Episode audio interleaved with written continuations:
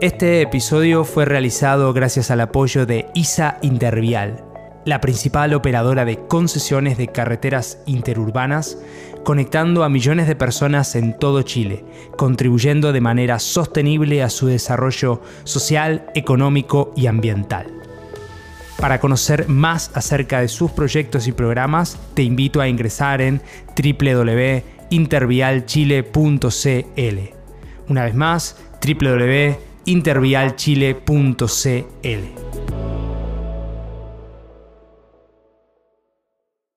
Hay innovaciones o emprendimientos que son tradicionales y que de repente dicen, no necesitan capital de riesgo, van al banco a pedirle plata porque son tradicionales. Y por otra parte, cuando tenemos los emprendimientos más disruptivos, ¿cierto? que pueden ser unicornio, se van al venture capital, al capital de riesgo.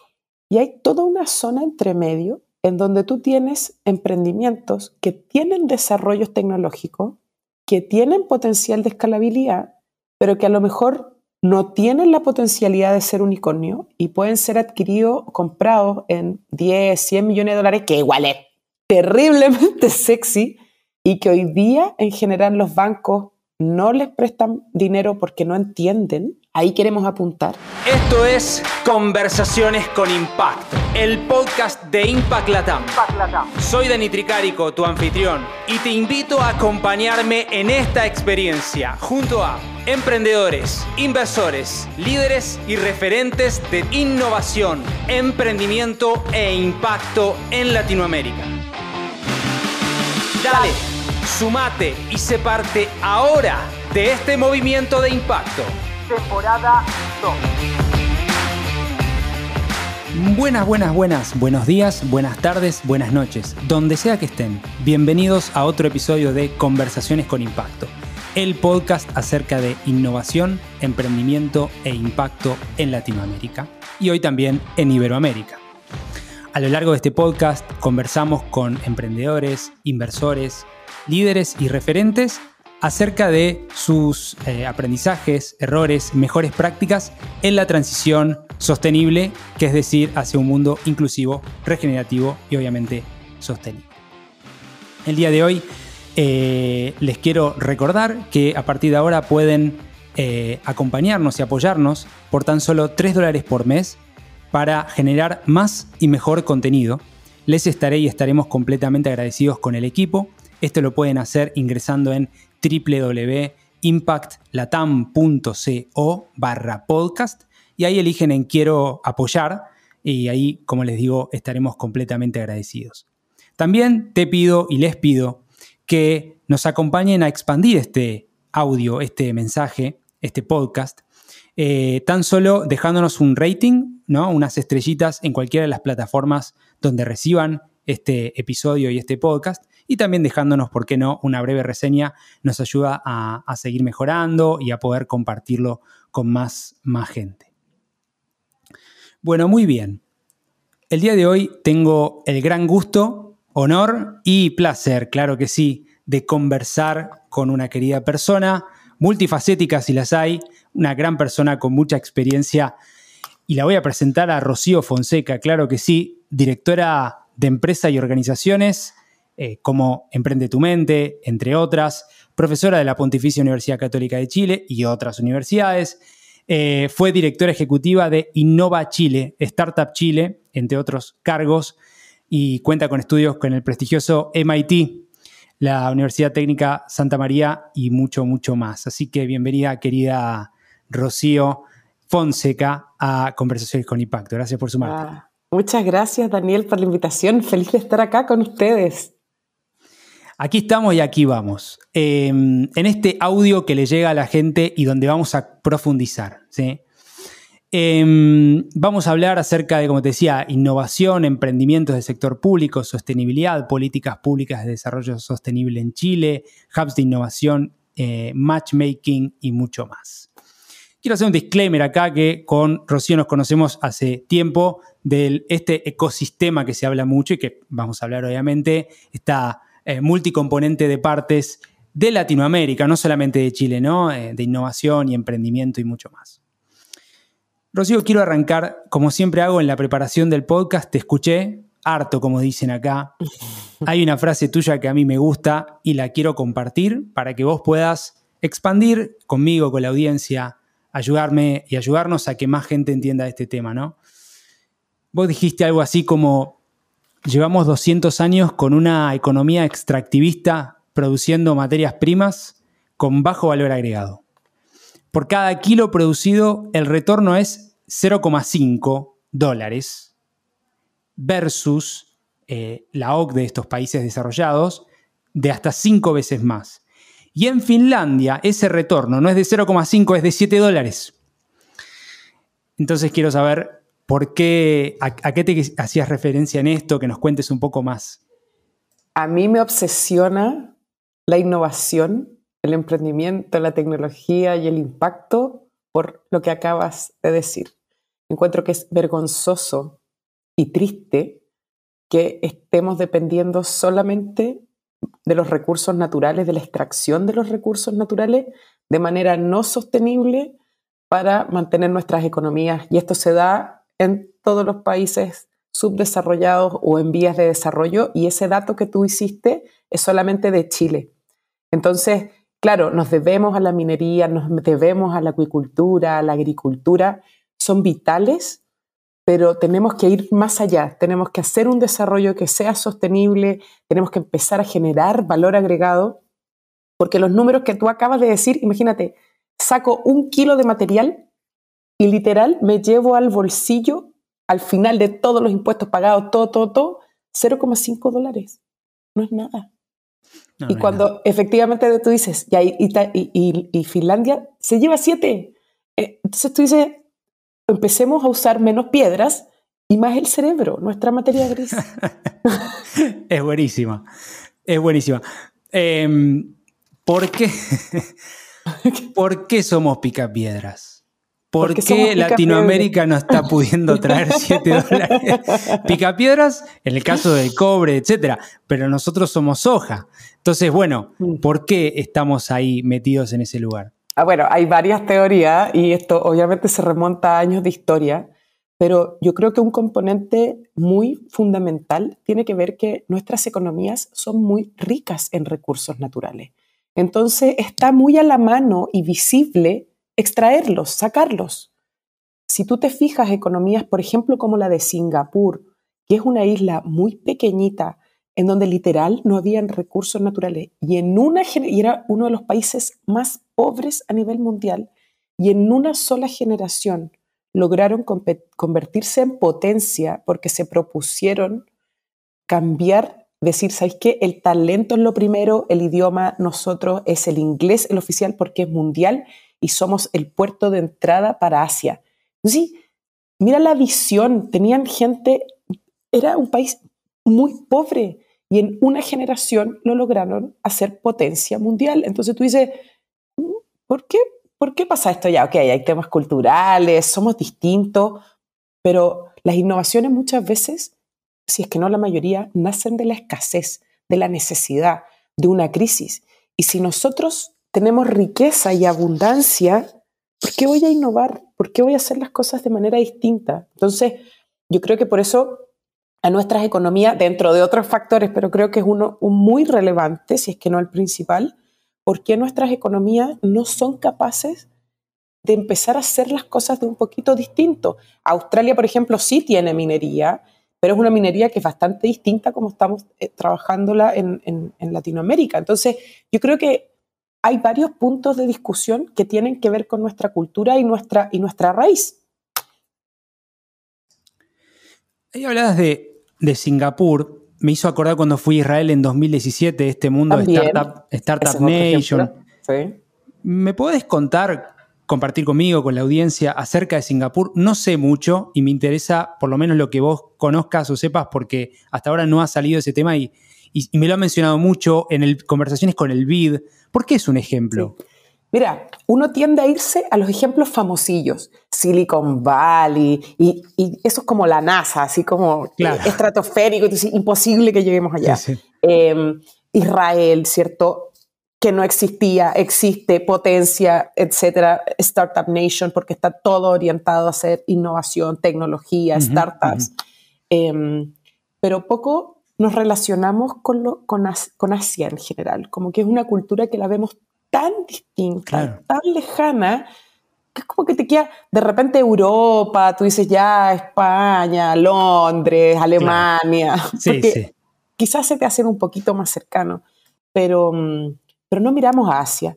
Y cuando tú empiezas a leer un poquito de historia y te das cuenta de que a lo mejor no está en el titular la innovación y la tecnología, pero cuando empiezas a darte cuenta cómo hacen las cosas, tú dices, oye, aquí hay pura innovación metida entre medio. Te puede gustar, no te pueden gustar los modelos un poco más tradicionales. En, Singapur hay otro tema con los derechos y las libertades. Entonces tú dices, ya, ok, pero hay algo bueno.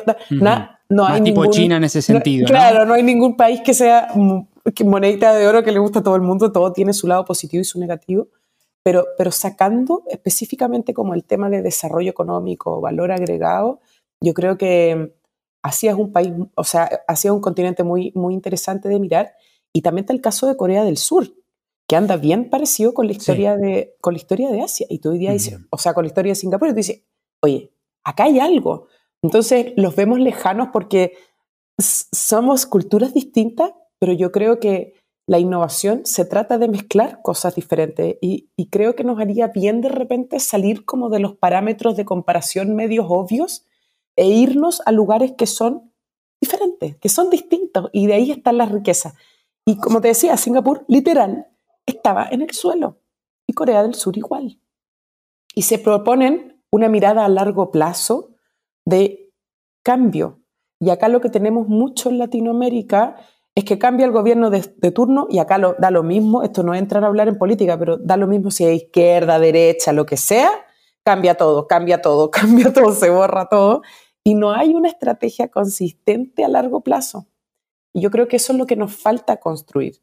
Y como nuestros recursos naturales siguen siendo, entre comillas, visibles, la gente tiende a pensar que son infinitos y no lo son.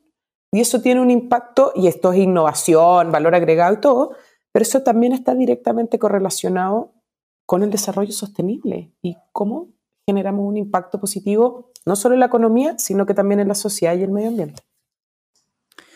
Lo que vos decías, que me lo noté acá, y no te lo voy a dejar pasar porque me gusta, esto me interesa, eh, es Australia. Vos dijiste, bueno, la minería ya es un poco diferente que acá, eh, que acá en Chile, ¿no? Haciendo referencia a, donde estamos grabando aquí. Em, ¿por, qué, ¿Por qué es eso?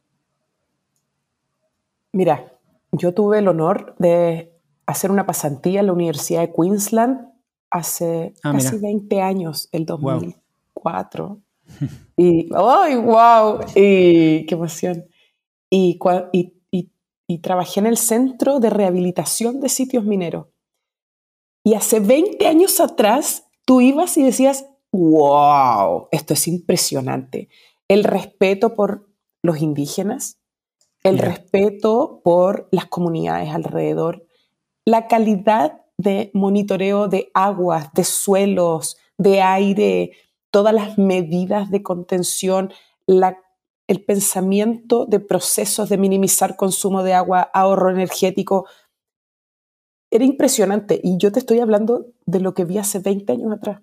Y hoy día estamos viendo mucho más sofisticación, mucho más robótica y tú dices, yo no he tenido el honor de ir de nueva minería en Australia, pero yo, ahora, ¿dónde están? Entonces, yo creo que hay harto que, yo creo que hay harto que aprender ahí también. Se pueden hacer benchmark. Canadá también tienen eh, legislación bien estricta en temas de minería, pero, pero tienen, son mentalidades que son un poquito distintas. Yo creo que hay harto de cultura eso te iba a preguntar. El factor Singapur, el factor Tel Aviv, bla, bla, ¿es cultura mayormente? ¿Qué te parece? Es, hambre. ¿Consenso? no sé. Es necesidad, es hambre y es. Esto es súper personal y yo creo que es alineación por un propósito en común. Oye, queremos ser, en el caso de Singapur, siguiendo el ejemplo, queremos ser la puerta de entrada a Asia, queremos ser el mejor puerto del mundo, queremos conectarnos con el mundo y nuestro idioma va a ser el inglés. Y vamos también a capacitar a nuestra gente y el factor principal es el talento. y todo se basa en una estructura de educación, capacitación, premios, incentivos, salario, las brechas salariales, son muy pocas. Entonces tú dices, esto es otra estructura mental, acá no es como los países que latinoamericanos que fuimos como conquistados eh, en la época de la colonia, en donde siempre se nos enseñó a tener algo que era muy vertical, en donde se nos enseñó a que estaba el patrón y, todo, y, todo era consumo, extracción, cosas, y, yo te quito y, yo gano porque, porque tú pierdes en el fondo, y, esta, son estructuras mentales que son súper distintas. Entonces, yo creo que los latinos en general nos hemos quedado con, con una mentalidad que hoy día obviamente está cambiando y el mundo del emprendimiento sirve mucho para eso, pero, pero que es muy vertical y muy cerrada. Y como,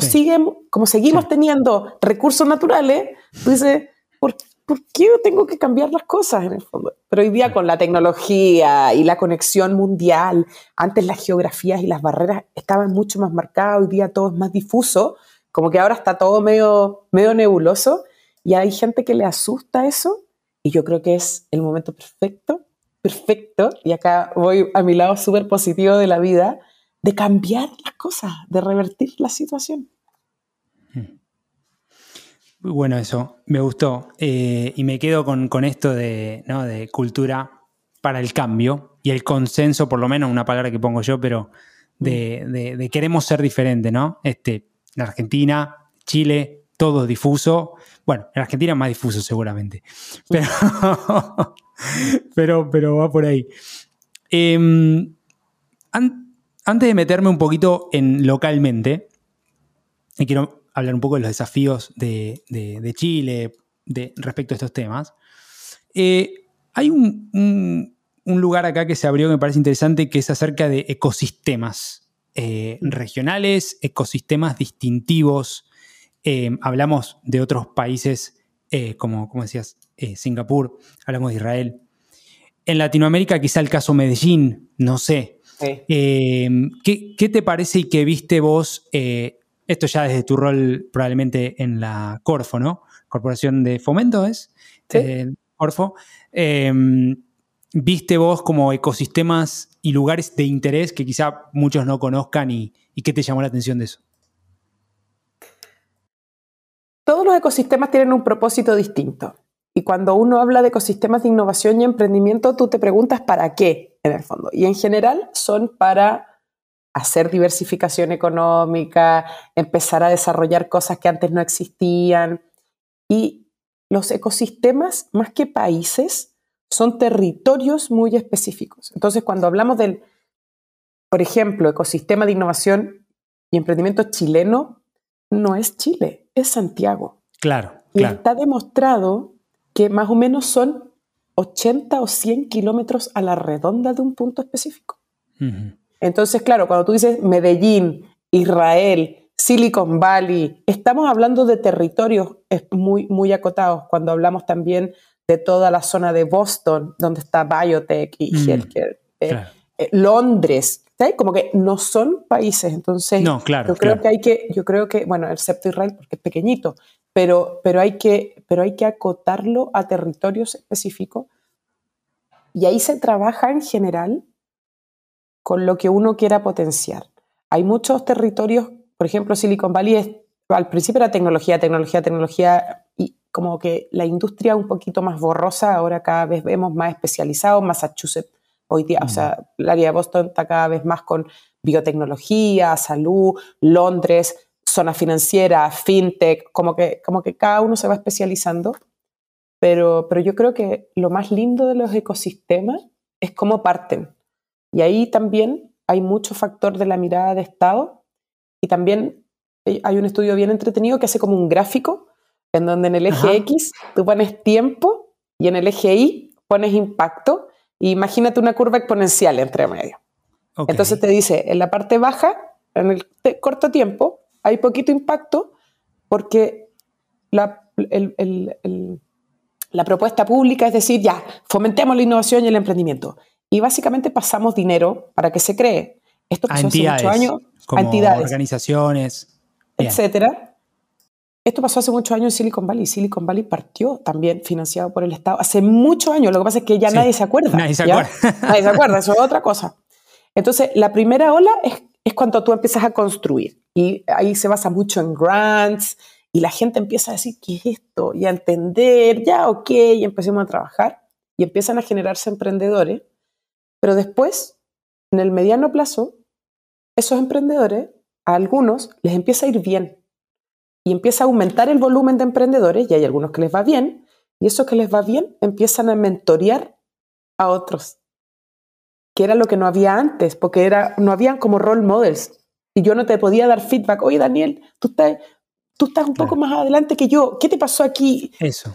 Y cuando estamos en esa segunda ola, el impacto automáticamente empieza a crecer y la tercera ola, que está partiendo, que ya partió hace un par de años en Chile, uno o dos años atrás, si es que no un poquito más, es cuando ya los emprendedores no solo les va bien, sino que les va bien económicamente y empiezan a invertir en otros emprendedores, que esa es la fase donde está Silicon Valley hace rato, e Israel hace rato. Y ahí es donde tú te pegas el salto exponencial. Entonces, hay ecosistemas que están en distintos grados de ese nivel de madurez. Hay ecosistemas que están partiendo, que están en la base, que son chiquititos, muy tímidos. Ahí Paraguay está haciendo temas interesantes, pero recién creando las bases. Cuando tú hablas con el ecosistema de Paraguay, es como Chile hace 15 años atrás. 15, claro. Sí, sí, sí. está bien, todos, todos maduramos de manera distinta, ¿cierto? Y después hay un mediano plazo en donde hay otras economías que se están moviendo, como la de Medellín, que ya está muy rápido, ¿cierto? Esa, esa curva está creciendo bastante rápido, en donde ya estamos y después las más avanzadas. Entonces yo creo que todos los ecosistemas tienen madurez, un, tipo de madurez distinta y acá en Chile lo estamos viendo ahora en territorio, estamos viendo Concepción, Valparaíso, Antofagasta, que crecen a distintas velocidades. Em, y, y, lo bonito también es mirar las temáticas. Al principio como que todos parten genérico, es como que ya, me interesa este tema y después cada uno va viendo cuáles son sus habilidades, con lo que tengo, que puedo hacer, ya, oye, tengo esto, tenemos más conocimiento en esto y como que nos empezamos a, guiar. Hay países que dicen, no, yo quiero ser específico en este tema y se proponen solamente industrias en ese sentido. Entonces, como que Está bueno. hay, hay, hay, hay, distintas formas de, hacer ecosistemas, pero siempre eh, en más o menos nivel. Es como un puzzle en donde juega el sector público, el sector privado, los emprendedores, las universidades, los habilitadores, los centros, etcétera, etcétera. Entonces, eh, ¿qué peso le das a cada uno? Depende de los ecosistemas y el tiempo en que se demoren también. Pues hay economías que son mucho más tradicionales y hablar de emprendimiento e innovación entiende que es importante, pero es como lo ven muy lejano todavía. Está muy bueno eso, eh, sobre todo, ¿no? Porque quizá al principio, para alguien que, no está metido en este mundillo ecosistema que le decimos, es como parece una sucesión de eventos, nada más. como eventos, meetups, ¿no? Pero quizá ahí arranca y después empieza a profundizar en iniciativa público-privada, qué sé yo, eh, y me parece que, va, va, por ahí la cosa. Y, y ahí te quiero preguntar, porque ya en, tu, bueno, vos pasaste por la Corfo en diferentes roles, en Startup Chile hace varios años y, en, el último en, temas de, innovación con empresas más que nada, ¿no? Em, y esto es una apreciación mía, por eso te quiero hacer una pregunta desde mí, ¿no? Entonces yo veo un poco esto de Startup Chile y digo, bueno, Startup Chile hace 10 años, hoy ya debería cambiar entonces ya no ser más Startup Chile, sino, no sé, Scale Up Chile u otra cosa, ¿no? Porque bueno, ya está. Eh, entonces, me parece a mí que, y, también desde un lugar como súper de afuera, ¿no? Eh, falta cierta evolución desde ahí, desde algunos instrumentos, de algunos programas, pues seguir, seguir acompañando emprendedores, como decía Startup Chile, Startup Chile, en la primera intención que era traer gente del mundo a Chile, creo que me parece que está realizado eso. Pero bueno, todo este preludio para decir qué te parece eh, eh, este, esta forma, este pensamiento. Puedes decirme que no estás de acuerdo y está muy bien, ¿eh?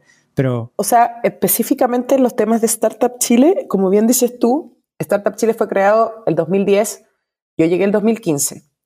Y entre el 2010 y el 2015 era un programa de atracción de talento que lo único que buscaba, y te acuerdas de esa curva exponencial que yo te dije, impacto versus tiempo, lo único que buscaba era cambiarle la mentalidad a los chilenos y decir, oye, parece que hay un tema que se llama emprendimiento tecnológico igual startup y que tiene alcance mundial y que podemos hacer cosas entretenidas, rápidas. Y aquí era la idea de que extranjeros vinieran como a sembrar el espíritu y efectivamente cuando financiaba su emprendimiento le podía ir bien, le podía ir mal, pero lo que nosotros esperábamos de retribución era que fueran a las universidades, que hicieran capacitaciones del tema, que inspiraran, no, no, ni siquiera hablando de, retorno, ni una, era netamente un tema social, de impacto social en la comunidad. la cultural. Exacto. Cambiémosle la mentalidad a los chilenos. Lo que te decía yo, oye, 200 años de historia picando piedra. Ya, pues, ¿cómo le cambiáis la mentalidad a la gente? Es que empezar a mostrar cosas. Yo llegué el 2015 y el 2015 como tú decías, oye, efecto dominó, ya está corriendo esto, ¿para qué vamos? Ya, ya, ya, ya está.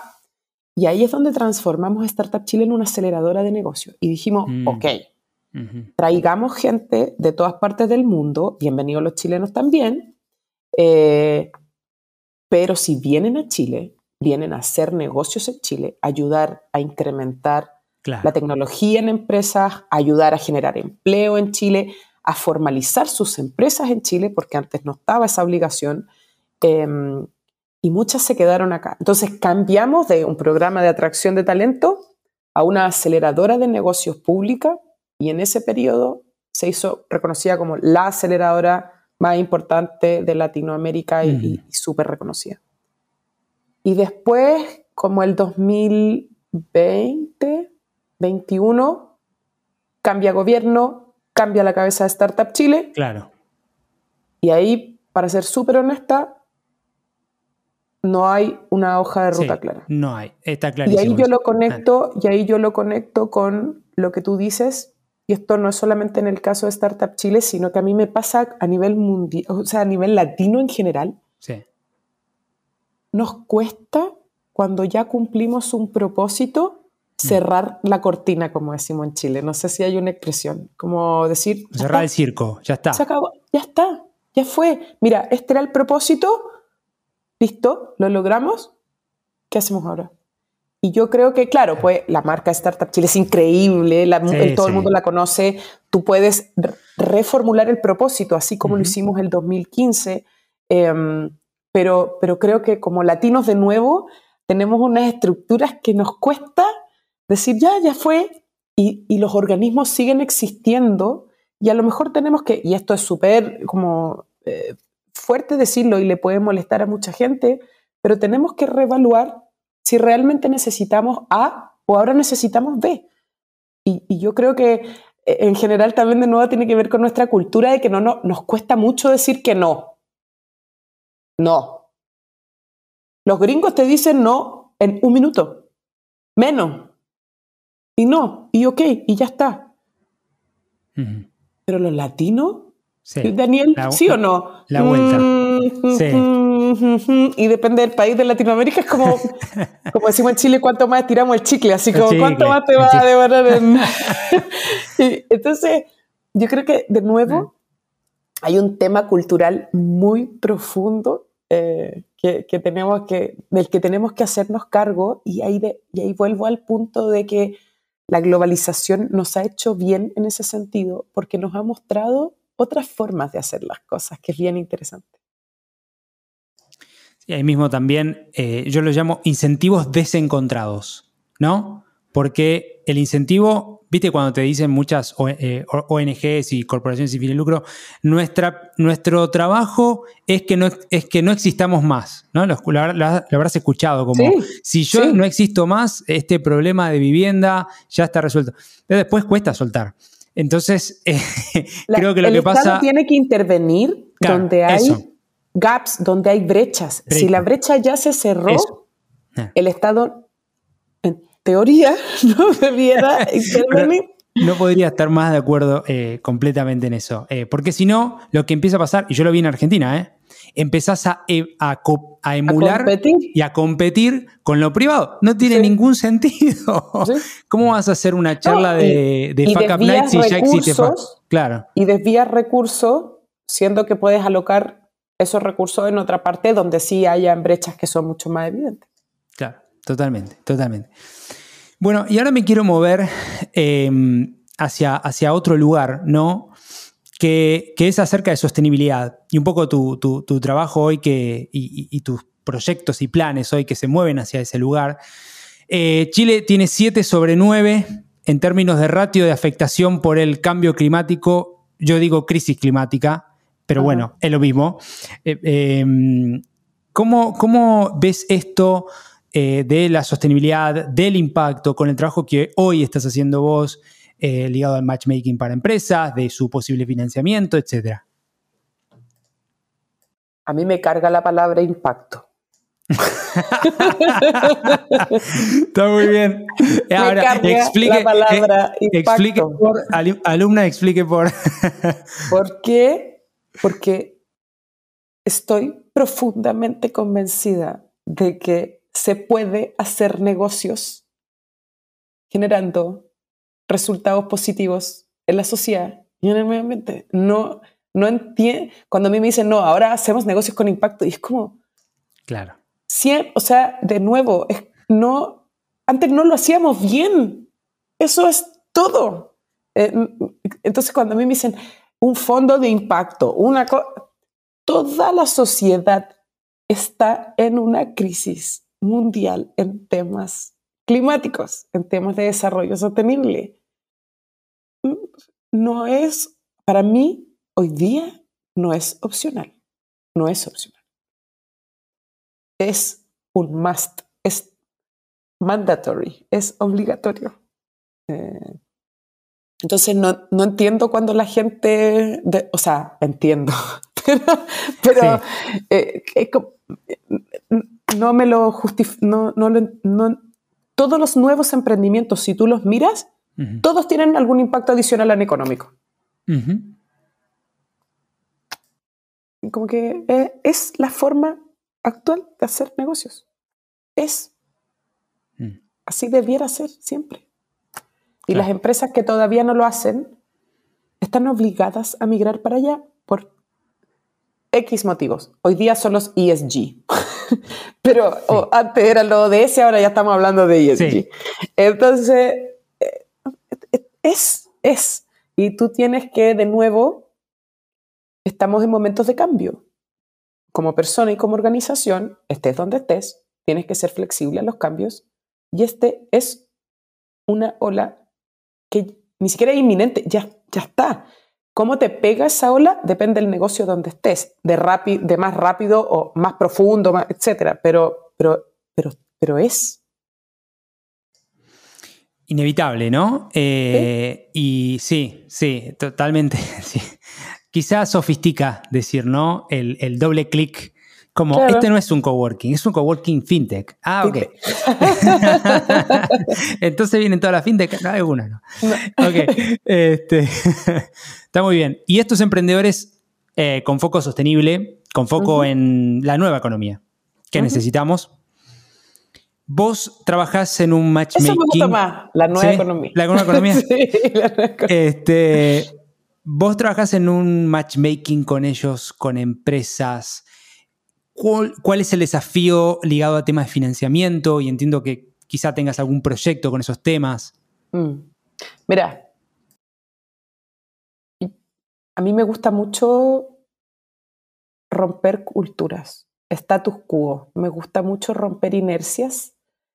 Y una de mis obsesiones con los distintos sombreros que he tenido los últimos 20 años trabajando es conectar personas que no, o organizaciones que no se conectarían en condiciones normales.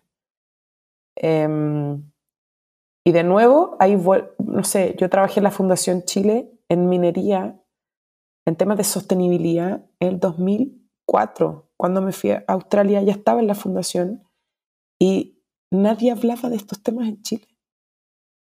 Y a mí me encantaba como escuchar los problemas, buscar soluciones y conectar y empezar a hacer esas cosas. Entonces, y hoy día lo veo y hemos avanzado mucho, pero creo que todavía falta cultura porque la gente, de nuevo, no es confiada, no piensa en el ganar-ganar.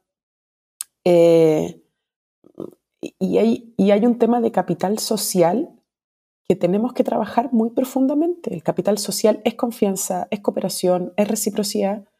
Y nuestros países, de nuevo, en los rankings están súper bajos. Chile, por ejemplo, se mide el capital social, la OCDE lo mide. Tenemos 13 puntos de 100. De 100. El promedio OCDE es 59. Mira. Entonces, digo, y ahí a mí me encanta meterme a trabajar en problemas, me obsesiona, y digo, ya, pues, conectemos. Las empresas grandes hoy día tienen los desafíos de transformarse en mejorar sus operaciones en general, de generar negocios más sostenibles, ¿cierto? Mejorar, etcétera, etcétera. Y las startups están desarrollando todo eso porque, obvio, que son así, y tú los miras a los dos mundos y no hablan, no conversan. Entonces, de verdad, yo creo que los últimos 15, 20 años, mi obsesión, hoy día lo entiendo, antes lo hacía como obvio, em, ha sido conectar y con distintos sombreros. Eh, y ahí, hoy día, claro, se ha ido sofisticando más. Al principio es netamente para conversar, para decir, oye Daniel, mira, tú tienes esto y yo tengo este problema y si nos sentamos juntos lo podemos solucionar en conjunto, ganas tú y gano yo. Y de repente es mucho más simple de lo que uno cree. Solamente necesitas bajar las barreras de nuevo y empezar a, creer en, un, en un bienestar en común. Y en términos de lo que falta, yo creo que antes del financiamiento la plata siempre es necesaria, siempre es necesaria para escalar, eh, pero antes de eso falta Em, generar estas relaciones eh, en, términos de empresa startup. ¿está? Porque ¿de qué saco tener plata? Imagínate, estoy haciendo mi emprendimiento, ya, levanté un millón de dólares y no hay caso que ni una si tengo una solución en minería, que ni una minera me abra la puerta. ¿De qué te sirve ese millón de dólares si no podía entrar a pilotear una minera? Por ejemplo. Entonces, claro, Hoy día es necesario, de nuevo, Venture Capital en Latinoamérica, el capital de riesgo, eh, estamos bien, estamos partiendo, hoy día hay una crisis mundial con el tema, pero, pero, pero Latinoamérica está moviéndose a pasos decentes estos últimos años, si uno no se queda solamente con un último tren, sino que ve la curva. Yo creo que hemos estado evolucionando bastante bien, pero, pero creo que cuando se dan estas sinergias de colaboración, la plata, el dinero sale solo. Sale solo. Porque si yo como minera, siguiendo el ejemplo de las mineras, vuelvo, digo, oye Daniel, me encanta tu solución, testémosla, y tú me demuestras en faena que le sale increíble, obvio que te la voy a financiar porque me estáis solucionando un problema. Claro, claro. Y tú me estás demostrando con hechos de que puedes generar ahorros, que tienes indicadores, que tienen métricas que, no sé, que monitorean X, Y, Z. Entonces, como que también me cuestiono que siempre las, las personas ponemos por delante la excusa del financiamiento. Sí, es importante, no estoy diciendo que no. Pero de repente hay otras cosas que se pueden hacer mucho antes, que son las más difíciles, que son construir relaciones para pilotear, para prototipar, para testeo, eh, que, literal te abran la puerta. Yo he conocido muchos emprendedores que de verdad estaban haciendo desarrollos tecnológicos increíbles y de distintas industrias, a muchos nunca les abrieron la puerta. Porque era como, no, esto no me pega a mí, esto no me interesa. No era el momento adecuado quizás, a lo mejor si hablábamos de temas de sostenibilidad hace 15 años atrás, nadie te abría la puerta y hoy día, hoy día más o menos que sí. Eh, entonces, yo creo que de, de, nuevo todo parte por las personas, por las relaciones y nuestra cultura latina es muy cerrada. Si tú no naciste en determinado círculo, es muy difícil entrar a esos círculos. Si no naciste en un colegio, eh, o sea, si no fuiste a un colegio X o, o a una universidad X, salir de mezclar círculos es muy complicado. Sí, totalmente. Y si tú vas a Silicon Valley, es otro tema. Hay culturas, países distintos, religiones distintas, personas distintas, todo distinto. Entonces, yo, yo creo que, de nuevo, podemos hablar de innovación, emprendimiento y todo, pero la raíz somos nosotros mismos, nuestra mentalidad. No te pongas triste, Daniel, no. te veo muy reflexivo. no, ahí, este, no, es, verdad, es cierto. En Silicon Valley hay, hay un poco de, de, esa capa en las Ivy Schools, ¿no? Como en las Stanford, bla, bla. Pero es cierto que es mucho más modido, digo, si no, no te va bien en Silicon Valley y probablemente vayas a, Georgia, que, no lo conoce nadie, quizá la ecosistema, pero bueno, quizás seas alguien ahí, no lo sé.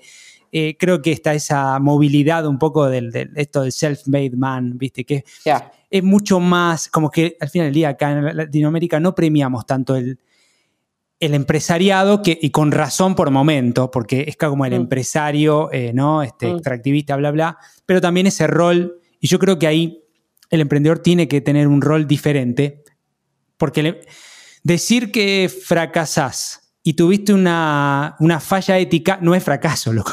Eso es negligencia. Entonces, eh, ¿no? WeWork, etcétera, etcétera. Entonces, eh, creo que ahí hay un espacio también para poder construir un, mejor eh, tinte del nuevo empresariado, ¿no? Que finalmente va a tomar esos nuevos lugares. Y te quiero, te quiero preguntar específicamente, entiendo que tenés una iniciativa específica nueva un fondo, según entiendo, pero te lo voy a dejar a vos que lo cuentes eh, y que puedas compartirlo con la audiencia. Mira, eh, efectivamente estamos armando un fondo de inversión y el fondo de inversión tiene como tesis tres oportunidades y que las hemos conversado bastante en, en este rato. Y esto viene la tesis, Daniel, de que, como tú bien dices, estos últimos años tuve la oportunidad de ver más de 10.000 startups y proyectos al año. Mi poder de sorpresa, de, sorprenderme es prácticamente nulo, porque, porque, de verdad he leído tanto proyecto y he conectado con, tanto, con tantos proyectos, de desarrollo tecnológico, startups. Em, y cuando tú ves distintos tipos de emprendimiento o distintos tipos de innovaciones, hay innovaciones o emprendimientos que son tradicionales y que de repente dicen, no necesitan capital de riesgo, van al banco a pedirle plata porque son tradicionales. Y por otra parte, cuando tenemos los emprendimientos más disruptivos, ¿cierto? Y ahí te fuiste, tomaste el ejemplo de WeWork, que pueden ser unicornio, se van al venture capital, al capital de riesgo. Y hay toda una zona entre medio en donde tú tienes emprendimientos que tienen desarrollos tecnológicos, que tienen potencial de escalabilidad, pero que a lo mejor no tienen la potencialidad de ser unicornio y pueden ser adquiridos, comprados en 10, 100 millones de dólares, que igual es terriblemente sexy, y que hoy día en general los bancos no les prestan dinero porque no entienden, porque hay propiedad intelectual atrás y de repente son muy complejos, y el venture capital le dice que no porque no va a ser unicornio. Entonces están ahí y han tenido que sobrevivir ellos solos y están haciendo bootstrapping, que es un término que se usa para cuando tú te las mantienes solo, ¿cierto? Y creces solo y te va bien sin pedirle ni un, peso a nadie, pero que no pueden despegar exponencialmente porque no les pasa plata.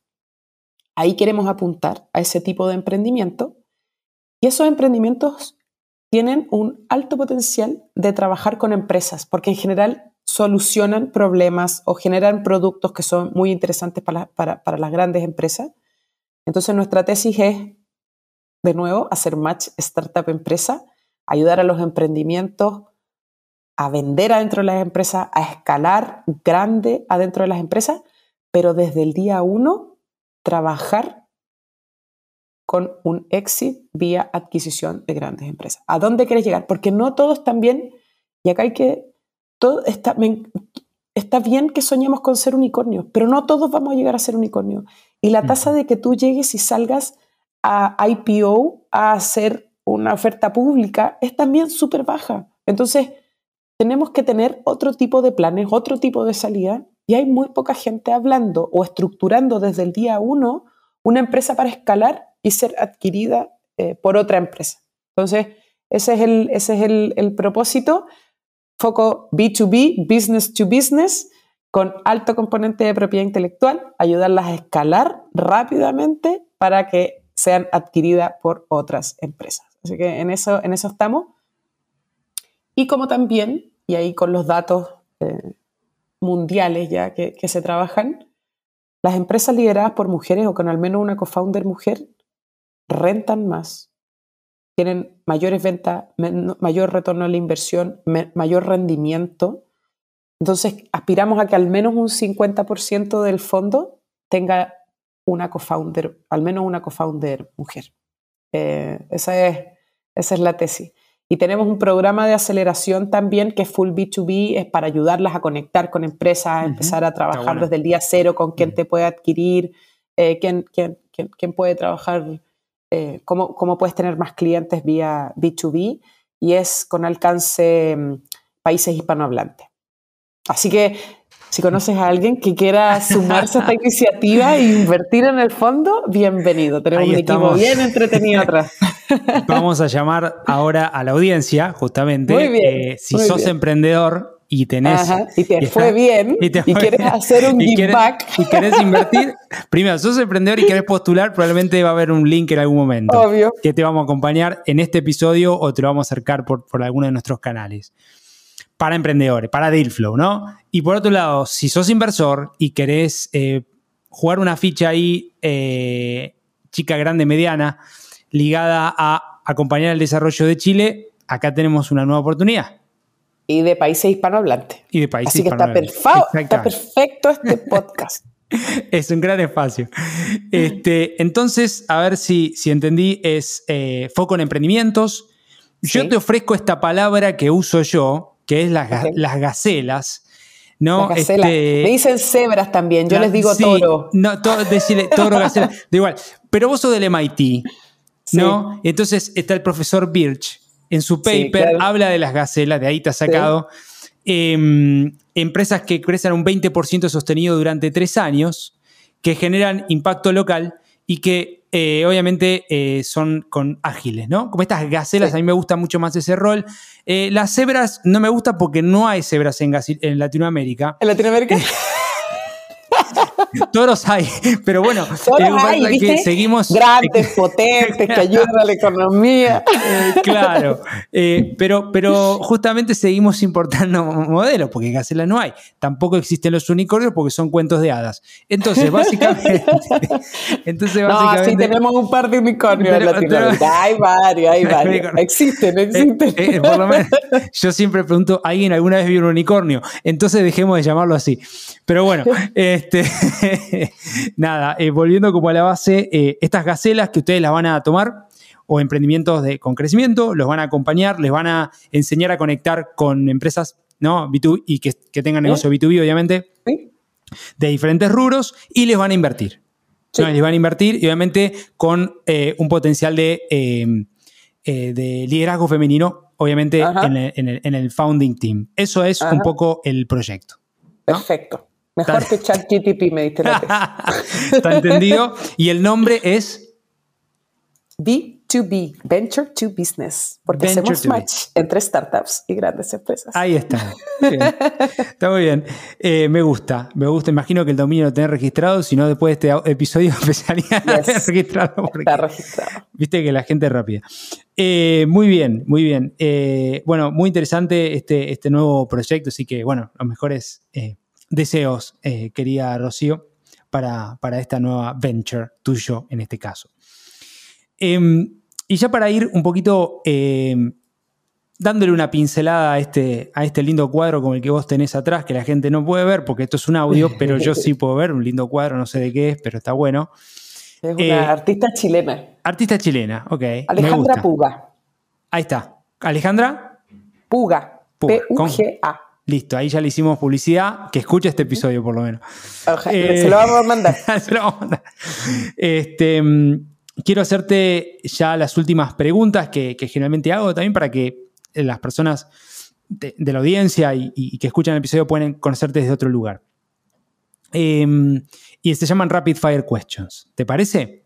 Ya, daremos. Demos. Ahí va. Vamos. Si tuvieses que regalarle un. regalarme yo lo voy a cambiar. Si tuvieses que regalarme un libro, serie o película, ¿cuál sería y por qué? Por todo lo que hablamos al principio, el por qué fracasan los países. Ok. ¿Y, quién lo escribió ese? Ah, es que tiene un nombre muy raro, entonces los invito a googlear. No, no, no, no, los invito a, googlearlo. Ah, ok. Bueno, después lo googleamos. Eh, me imagino que es Why Country es. Daron, Daron Acemoglu. Acemoglu. Daron Acemoglu. Perfecto. Lo vamos a dejar en los links de este episodio. Me gusta, así que ahí para toda la audiencia que también quiera eh, retomarlo. Em, Eso es súper, espérate, ahí le quiero hacer doble clic porque ese libro es precioso porque muestra que en la historia de la humanidad, cómo le ha ido bien y le ha ido mal a países y donde la innovación y el emprendimiento juegan un rol fundamental y cómo un país puede estar muy bien en temas de innovación y emprendimiento y después fallar y otros que están mal y les puede ir bien. Y ahí te muestra que la vida es cíclica y que en un momento tú puedes estar muy bien y en otro puedes estar muy mal. Y que y, el desafío es cómo mantenemos que a todos nos vaya bien. Es un libro increíble de la historia, pero contado de manera muy entretenida, con casos muy concretos y en donde tú dices, oye, acá hay que innovar, acá hay que emprender, porque si no, no nos queda otro. Bien, bien. Va a quedar en los links del episodio. Em, vamos con otra. Si tuvieras que darte un consejo a vos misma cuando tenías 15 años, eras adolescente eh, ¿cuál hubiese sido? Eh, dale para adelante, no es tan malo, puede ser una frase, lo que vos quieras. No bajar los brazos, no bajar los brazos y como mujer, y esto es, de verdad un tema quizás más de género, em, hay, no le temas miedo a llegar alto, no le tengas miedo a la palabra poder, a la palabra dinero, a la palabra ambición, porque en general las mujeres o cualquier persona que tú le dices dinero, poder, ambición, no se imaginan una mujer, se imaginan un hombre. Y yo le diría a esa mujer de hace 10, 15 años atrás, no le tengas miedo a esas palabras. Dale nomás, vamos con todo. me gusta, muy buena, me gusta. Y em, básicamente, eh, ¿cómo ves? Y hablamos un poquito de la realidad, ¿no? Países extractivistas, ecosistemas, los desafíos, las brechas. ¿Cómo es el futuro de tu país? De este país en el cual vivimos. ¿Cómo lo quiero yo? ¿Cómo lo quiero yo? Sí, bueno, claro, exacto. Esto, es elige tu propia aventura. ¿Cómo lo sueño? ¿Cómo lo sueño? ¿Cómo ves el futuro vos de, Chile en los próximos 10 años, por lo menos? 15, no sé, lo que vos quieras. Yo soy positiva de naturaleza eh, y creo que me veo con un Chile más empático, más flexible, construyendo y no dividiendo y teniendo una mirada a largo plazo en donde todos trabajamos por un propósito en común que es mejorar nuestro país completo en términos económicos, sociales y ambientales. Eh, me lo imagino positivo. Creo que las nuevas generaciones son más empáticas, son más flexibles, son más diversas, son de escuchar. Y creo que sobre eso podemos construir y mezclar canas con ganas tradición con, con nueva savia.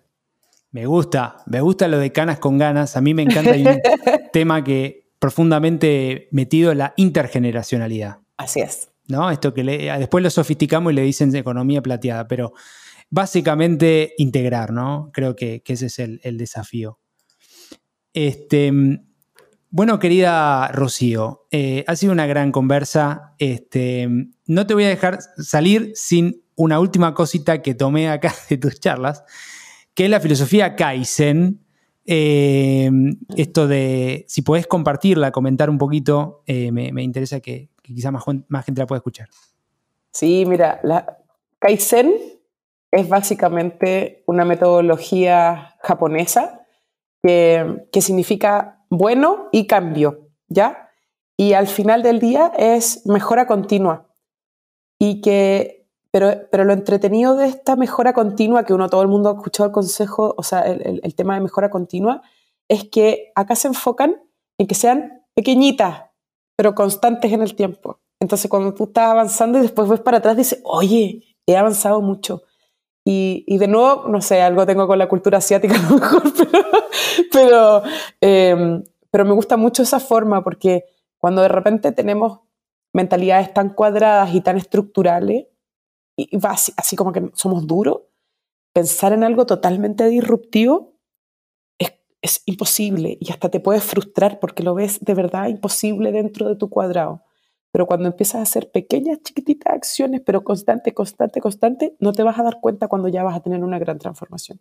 Y por eso me gusta tanto el concepto Kaizen en general, eh, porque habla de trabajo, de constancia, pero también de cambio y, de, de algo positivo. Me gusta, y ahí encontré otro patrón que nos une. Yo, me encanta la filosofía asiática, sobre todo el karate, ¿no? Que, es, que es un arte marcial y que, lo practiqué. Y hoy en una clase hablé de, eh, de, una charla del Ikigai. Entonces, no, bueno, este, yo siempre digo que Japón nos dejó dos cosas, el karate y el Ikigai. Sumo la tercera. Kaizen. no dejó el Kaizen. Ahí, ahí me lo llevo y, y, le incorporo en la próxima charla. Ajá. Este, bueno, querido Rocío, querida Rocío, em, ¿sentís que hay algo más que quieras compartir antes de, cerrar esta conversación? ¿Algo que quieras destacar? ¿Algo que quieras compartir? El cambio es inminente. Mm, estamos en olas de grandes cambios de la humanidad completa. Los países los están viviendo de manera más o menos profunda, pero los únicos agentes de cambio somos nosotros mismos. Mm, aunque sea un granito de arena, Nadie va a llegar con una varita mágica a tocar un país o un territorio y va a estar todo funcionando bien. Somos todos parte de una inteligencia colectiva que puede hacer mejoras. Así que a trabajar de manera kaizen, constante, tranquila, pasito a pasito, pero pensando en un propósito muy grande. Y de manera colaborativa también, obvio. Me, me encanta. Y sobre todo el zen del Kai. este, bueno, querida Rocío, te quiero agradecer por tu tiempo, por compartir y recorrer juntos eh, tus aprendizajes, tu historia, eh, eh, bueno, poco todo lo que fuimos hablando. No será la última vez que conversemos, probablemente en algún momento podemos reconversar y, traer novedades de, todas estas lindas iniciativas que, hablamos, así que bueno, te agradezco por, por sumarte a este episodio. muchas gracias a ustedes por la invitación, encantada de compartir Fenomenal. Bueno, ahí la tuvimos a Rocío Fonseca. Hablamos de varios, varios temas, ecosistemas de innovación, eh, la nueva economía, eh, fondos de inversión y mucho, mucho más. Les quiero agradecer a todos y cada uno de ustedes por acompañarnos, por compartir esta linda experiencia. Si te gustó este episodio, compartilo. Si no te gustó, escribinos a info.impactlatam.co para poder seguir mejorando y generar más y mejor contenido. Les recuerdo que también desde ahora pueden apoyar nuestro podcast tan solo por 3 dólares por mes, ingresando en www.impactlatam.co barra podcast. Ahí hacen clic en quiero apoyar. Les estaré y estaremos completamente agradecidos. Y eh, como siempre digo, también nos estaremos encontrando en el próximo episodio de Conversaciones con Impacto. Gracias por participar y sumarse. Y donde sea que estén, buenos días, buenas tardes y buenas noches. Muchas gracias por sumarte a este nuevo capítulo de Conversaciones con Impacto. Te invito a sumarte a esta comunidad de hacedores que está cambiando el mundo. Ingresa ahora en www.impactlatam.co. Sumate y sé parte ahora de este cambio. www.impactlatam.co